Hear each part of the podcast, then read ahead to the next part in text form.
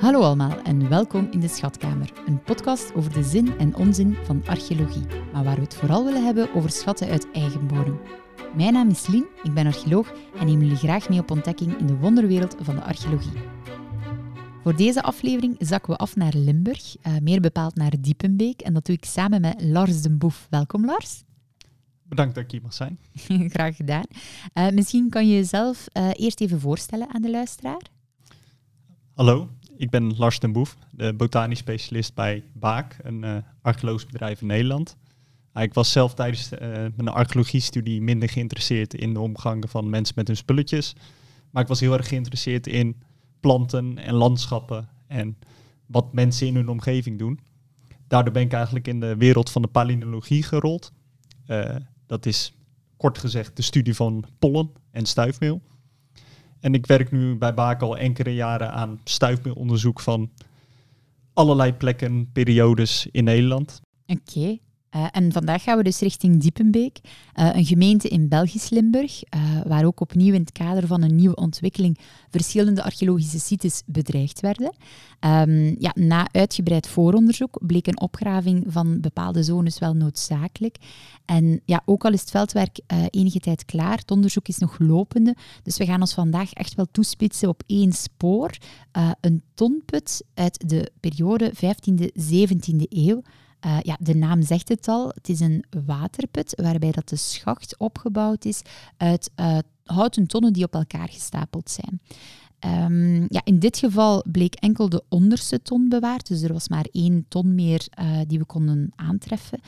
In een van de vorige afleveringen leerden we al hoe waardevol dit soort contexten zijn. Ze, ja, ze leveren uh, een schat aan organisch materiaal op dat zich uh, vervolgens ook heel goed leent tot het verder natuurwetenschappelijk onderzoek. En zo komen we dus ook bij jou terecht, Lars. Uh, want ja, na een eerste evaluatie werd een botanisch staal uit de waterput jouw richting toegestuurd. En ja, meer bepaald met het oog um, zowel op de pollenanalyse als op de analyse of het onderzoek op macroresten. Misschien kan je kort even het verschil duiden tussen die, uh, het onderzoek op macroresten en de pollenanalyse. Nou, ik wilde beginnen met dan een hele korte duiding. Macroresten kan je met het blote oog zien, pollen niet. Uh, als we iets uitgebreider worden, dan uh, palynologie is afkomstig van een Grieks woord, palunein, strooien of verspreiden van kleine deeltjes. Dus eigenlijk alle kleine deeltjes die zich laten verspreiden als stof, uh, sporen van planten, sporen van schimmels en stuifmeel, zitten in een palynologisch monster. Okay. En macroresten is alles wat zaden van planten zijn. Ja, dus zaken die je dan echt wel met het blote oog al kan waarnemen. Um, het verschil in, in grootte en manier van verspreiding heeft waarschijnlijk ook een, een invloed op de behandeling van het staal. Hoe dat jullie de stalen gaan onderzoeken. Kan je daar het verschil tussen duiden? Nou, macroresten is iets uh, vriendelijker. Dus uh, je zeeft met water, zeef je alle grond weg totdat de macroresten uh, overblijven op een zeef. En bij pollen wordt er uh, veel gewerkt met een chemische behandeling. En uh, pollen zijn een van de meest resistente dingen op aarde. Uh, de oudste pollen zijn 230 miljoen jaar oud. Wauw. En goed bewaard. Dus het is een kwestie van je lost alles in zuur op totdat alleen de pollen overblijven. En uh, dan bestudeer je die verder onder een soort microscoop in, een, in de vorm van een preparaat dan? Ja. Oké. Okay. Goed, uh, ja, duidelijk. Um, vandaag gaan we ons dus toespitsen op het palynologisch onderzoek. Het ge, uh, we hebben het al een beetje proberen duiden, het onderzoek van de pollen. Um, nu, vooral ook op de stalen die genomen zijn, specifiek uit die ene waterput, uit die tonput. Maar voordat we ons gaan toespitsen op deze resultaten, um, zijn er wel nog een paar uitgangspunten die misschien wel een belangrijke rol spelen binnen het palynologisch onderzoek. Ja, het lastige van pollen is dat uh, pollen is het mannelijke geslachtsorgaan, uh, niet geslachtsorgaan, maar het verspreidingsmechanisme van planten. Mm -hmm. En de, het gedeelte van het mannetje moet bij een vrouwtje terechtkomen. Daar kunnen ze verschillende strategieën voor hebben. Of de wind, of insecten, of ze doen het zelf. Dus het kan ook binnen één plant gebeuren. En het verschil tussen windbestuiving en insectenbestuiving is een van de belangrijkste. Want okay. de windbestuivers komen door het hele landschap terecht. Wij hebben er last van in de vorm van hooikoorts. Dus de berk, de grassen. Ja. Die zullen altijd voorkomen in een pollenpreparaat. Uh, insectbestoofplanten die produceren veel minder stuifmeel. En die kunnen dan veel meer vertellen over de rol. Oké, dus de, de aanwezigheid van pollen in zo'n preparaat kan niet altijd zomaar één op één vertaald worden naar de vegetatiereconstructie. Je moet daar ook bij rekening houden tussen het verschil tussen de verschillende, of, of de verschillende manier van verspreiden uh, tussen de planten zelf. Ja, oké. Okay. We nee. werken eigenlijk altijd met een modern landschap als vergelijkingsmateriaal. Dus, ja. er, dus er is heel goed bekend hoe in een modern landschap welke planten daar staan en hoe dat zich vertelt naar een pollenreconstructie. Dat gebruiken we ook om het verleden beter te duiden. Oké. Ehm, uit de waterput werden twee lagen onderzocht. De diepste uh, opvulling, dat is eigenlijk de eerste opvulling, opvulling van de ton. Um, ja, die leverde wel heel bijzondere resultaten op, heb ik begrepen. Ja, normaal gezien eh, vinden we veel stuifmeel van de windbestoofplanten, zoals de bomen, de berk, de eik. Uh, die waren in dit geval niet aanwezig, of maar tot 1%. En dat betekent eigenlijk niets, omdat ze van zover kunnen komen. Maar 85% van het stuifmeel was afkomstig van één plant, hennep. Oké. Het zal niet betekenen dat de waterput midden in een hennepakker lag, maar waarschijnlijk dat er iets anders mee is gedaan. Verder andere leuke vondsten zijn bijvoorbeeld uh, spinazie. Uh, spinazie hoor je weinig terug in botanisch onderzoek, omdat uh, het wordt gegeten voordat het zaadjes produceert. We, eten, we, eten de bladeren, dus daarom kan je het slecht terugvinden. Maar als het even gegroeid in de buurt van de waterput, komt wel het stuifmeel vrij. En spinazie is een bijzonder plantje, omdat de oorsprong is nog niet heel goed bekend. hij komt waarschijnlijk ergens vanuit het Perzische Rijk. En is vanuit daar naar India en eh, China beland. En vanuit daaruit is het waarschijnlijk via dat Mediterraans gebied met de Saracenen uh, terechtgekomen. Uiteindelijk in uh, de contraien van Vlaanderen. Oké. Um, zijn er nog planten aangetroffen of, of pollen van planten? Um, omdat 85% van het stuifmeel afkomstig was van hennep, zijn er weinig andere dingen aangetroffen. Uh, een klein beetje de planten die rond de waterput hebben gestaan. Uh, dat noemen wij de antropogene vegetatie.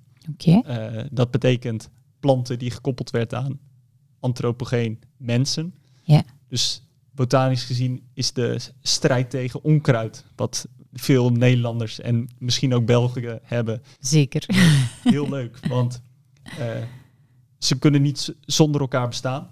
Uh, als wij niks zouden doen, zouden onkruiden ook niet bestaan. Um, je, je, sprak daarnet ook over, over uh, schimmels. Zijn er ook schimmels in, in, dit, in deze laag aangetroffen die iets meer zeggen of, of niet? In deze laag zijn ook de zogenoemde coprofiele schimmels aangetroffen. Dat is een duur woord voor groeiend op ontlasting. Oké. Dus die kunnen alleen op ontlasting groeien. dat betekent waarschijnlijk dat er in deze buurt van deze waterput groot vee heeft rondgelopen. Dus denk aan runderen. Ja. En als dat aan het oppervlakte ligt, dan verspreiden die schimmels zich via de wind en kunnen ze in een uh, waterput terechtkomen. Um, ja, wat leverde het tweede staal uit de jongere opvulling van de waterput nog op? Het tweede staal was eigenlijk een belangrijke referentiekader voor hoe het landschap eruit zag. Dus het tweede staal geeft veel dezelfde soorten, mm -hmm. maar de verhoudingen kloppen meer met wat de natuur echt zou doen. Dus okay. er is veel minder hennep aanwezig en uh, veel meer heide en ook uh, kruidachtige planten. Dus planten zoals uh, onkruiden, varkensgras, alsem zijn Nederlandse namen daarvoor. die groeiden rond de waterput. En Hm. het aandeel van hennep is sterk afgenomen. Dus op de basis van de analyse um, ja, wordt vooral de aanwezigheid van bepaalde plantensoorten bepaald. Maar we hadden het hier zo pas nog over, eh, erover dat je niet één op één, uh, of die analyse, dat je die niet één op één kan gebruiken um, voor die vegetatiereconstructie. Welk verhaal vertellen de pollen dan wel? Nou, zoals ik zei, hennep uh, produceert pollen, maar zelfs als je midden in een akker zit, zal je niet op de 85% komen mm -hmm. van het totale aandeel. Dus waarschijnlijk is er op een andere manier stuifmeel van hennep in die waterput terechtgekomen. En dat gebeurt meestal door het roten van hennep in een water. Oké. Ehm, ja, het is dus vooral de hennep die onze aandacht trekt. Misschien moeten we dan de plant ook eerst eventjes een beetje gaan duiden uh, in het tijdskader waaruit dat die vondst dateert. Dus die 15e, 17e eeuw. Voor wat werd hennep gebruikt? Ah, de hennep is een van de oudste cultuurplanten ter wereld. En ik denk ook de plant met de meeste mogelijkheden. Hmm. Dus wij kennen hennep vooral van zijn rol waarin die nu wordt gebruikt. Uh, als uh, druk. Uh, hennep is in het verleden heel veel gebruikt als textielplant. Dus, mhm. door de stam van hennep in water te leggen, laat het hout, houtstructuur los. En daardoor kan je de plant zelf weer gaan kammen en kan het uiteindelijk gewoven worden door textiel. Het is, het is dat ook, um, het, de plant in water leggen, wat wij de term rote geven, toch? Ja. Ja. Dus uh, hennep rote, dat is nodig als we, van, als we hennep eigenlijk willen gaan gebruiken uh, om te verwerken tot textiel. Ja, omdat er een soort houtstructuur in zit die je er eigenlijk uit wil hebben. Zijn er nog zaken uh, waarvoor, we hennep, of waarvoor hennep in het verleden gebruikt werd? Hennep alle onderdelen zijn nuttig. Dus zelfs het, het houtachtige materiaal is in het verleden gebruikt als diervoedsel of als bouwmateriaal. De zaden zijn heel erg belangrijk uh, voor eten, dus hennepolie. het is een hele voedzame olie. als we in dure termen gaan praten, zitten de omega-3 vetzuren in. Dat zijn essentiële vetzuren die het lichaam niet zelf kan aanmaken. En hennepolie en lijnzetolie zijn de enige niet-visbronnen die bestaan op aarde eigenlijk, waarin die olie, uh, die, uh, dat essentiële vetzuur veel in zit. Dus het is voor het lichaam belangrijk. En de rest van de zaden kan ook weer gebruikt worden als, uh, het kan zelfs als medicinaal gebruik. Dus het werd als slaapmiddel gebruikt. ja, je hebt het al vermeld, hè? De, de hoge concentraties van die pollen in die, die, die waterput, die wijzen dan vermoedelijk op het rotingproces. Dus dan werd de waterput niet zozeer als waterput gebruikt, maar eerder als rotingput voor de hennep. Ja, je wil uh, het roten neemt enkele dagen tot zelfs enkele weken in beslag. Uh, en het water is vervolgens niet meer bruikbaar voor iets anders. Nee, okay. Dus je wil waarschijnlijk iets verder weg van je nederzetting maar je wil het wel terug kunnen vinden. Ja, um, want de, het, het roten zelf, dat vereist ook naar ja, een soort rottingsproces. Um, dat was waarschijnlijk ook niet zo aangenaam in geur, dus het zal inderdaad niet per se naast uh, de nederzetting gelegen zijn. Nee, het nee. is minder erg met hennep. Vlas is heel erg, daar krijg je zelfs nare ziektes van. Oké. Okay. Maar hennep is ook, het zal niet leuk zijn en ik zou het water niet zelf willen drinken. Dan. Nee, nee, oké.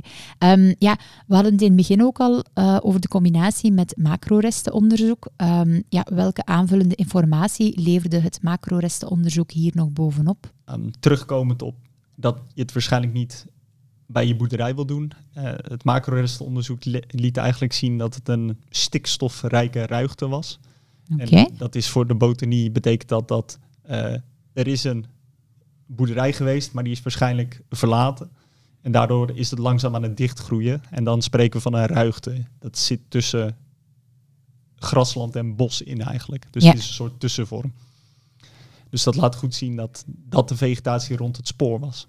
Ja, het is fijn om te zien hoe dat de, hoe dat de puzzelstukjes samen kunnen vallen wanneer dat je al die, rest, uh, al die resultaten van die diverse onderzoeken binnenkrijgt. Um, ja, zeker wanneer dat die ook heel afwijkende of unieke resultaten opleveren, zoals in dit geval, hè, de grote aanwezigheid van hennep. Dat is niet iets wat we alle dagen tegenkomen. Zelfs de aanwezigheid van spinazie was in, in dit geval al, uh, al vrij bijzonder.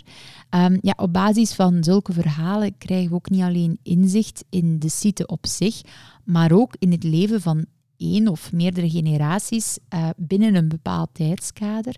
Um, ja, waar dat, maar dergelijke informatie geeft ook zelfs nog nieuwe inzichten voor een gehele gemeenschap of dorp of zelfs streek.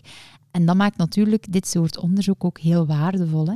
Ehm, ja, als archeoloog krijgen we vaak de vraag naar welke schatten we al gevonden hebben. Ik vermoed dat dat bij jou de grootste schatten niet per se letterlijk heel groot zijn. Uh, wat is voor jou het meest bijzondere dat je in jouw carrière al hebt kunnen onderzoeken? Ik heb veel mogen onderzoeken, maar waar ik het meest verbaasd over was wat ik ooit heb gevonden. Ik heb ooit pollen uit het Mediterraanse gebied uh, mogen onderzoeken. En een van die stuifmokorrels kwam ik ook uh, terecht in een ijzertijdwaterput in uh, Nederlands Limburg aan de Maas. ik wist in eerste instantie niet hoe ik dit moest plaatsen. Het, plantje heet Ephedra fragilis. Er is geen Nederlandse naam, want het groeit niet in Nederland. En dat stuifmeel van die plant is terechtgekomen in een waterput in de ijzertijd aan de Maas. Dus 2000 jaar geleden. En die mensen zullen niet naar het Mediterraanse gebied zijn gegaan. Maar hij is waarschijnlijk met Sahara-winden meekomen waaien. En daardoor uiteindelijk terechtgekomen in die waterput uh, aan de Maas. Dus geen Costa del Sol aan de Maas, maar hij is ver weg komen waaien.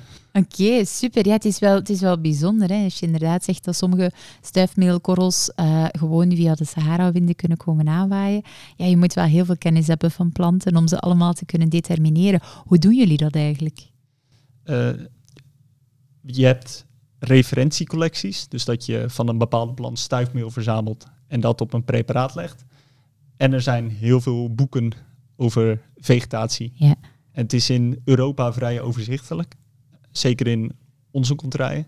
Maar zeker als je naar de tropen of uh, de nieuwe wereld, zoals het ook wel noemen, dan uh, wordt het heel complex. Oké, dus um, de, de, de meeste pollen die in Nederland voorkomen, uh, die zijn ook gelijkaardig als de pollen die we bijvoorbeeld in Vlaanderen hebben. Ja. Ja, wat hoop je dan ooit nog te herkennen in een van jouw preparaten?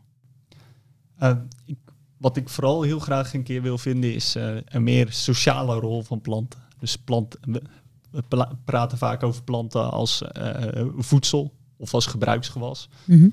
uh, maar er zijn ook voorbeelden bekend dat er een bepaalde plant is meegegeven in een grafcontext. Bijvoorbeeld in de prehistorie. En ik vind dat een heel leuk idee dat, dat je ook meer kan vertellen over een soort sociale rol van planten. Dat het een bepaalde symbolische betekenis heeft. En niet per se als eten of als gebruik, maar gewoon deze plant vond die overledene mooi. Ja, dus misschien planten die ook in een rituele context gebruikt werden, of die inderdaad getuigen van, eh, van bepaalde sociale uh, coherentie of, of zo. Ja, dat lijkt me heel mooi om vooral voor de prehistorie te kunnen vinden. Ja, prehistorie is dan ook een van jouw favoriete periodes, begrijp ik? Jazeker. Lars, bedankt uh, voor de fijne babbel. Uh, ik vind het fijn dat we opnieuw en misschien voor een breder publiek eerder uh, een, ja, of een eerder onbekende subdiscipline onder de loep hebben kunnen nemen. archeologie is meer dan graven alleen en ja, we hopen dat we met dit soort verhalen dat ook duidelijk kunnen brengen. ik ben Lien, dit was de Schatkamer. Hartelijk dank voor het luisteren en tot een volgende aflevering.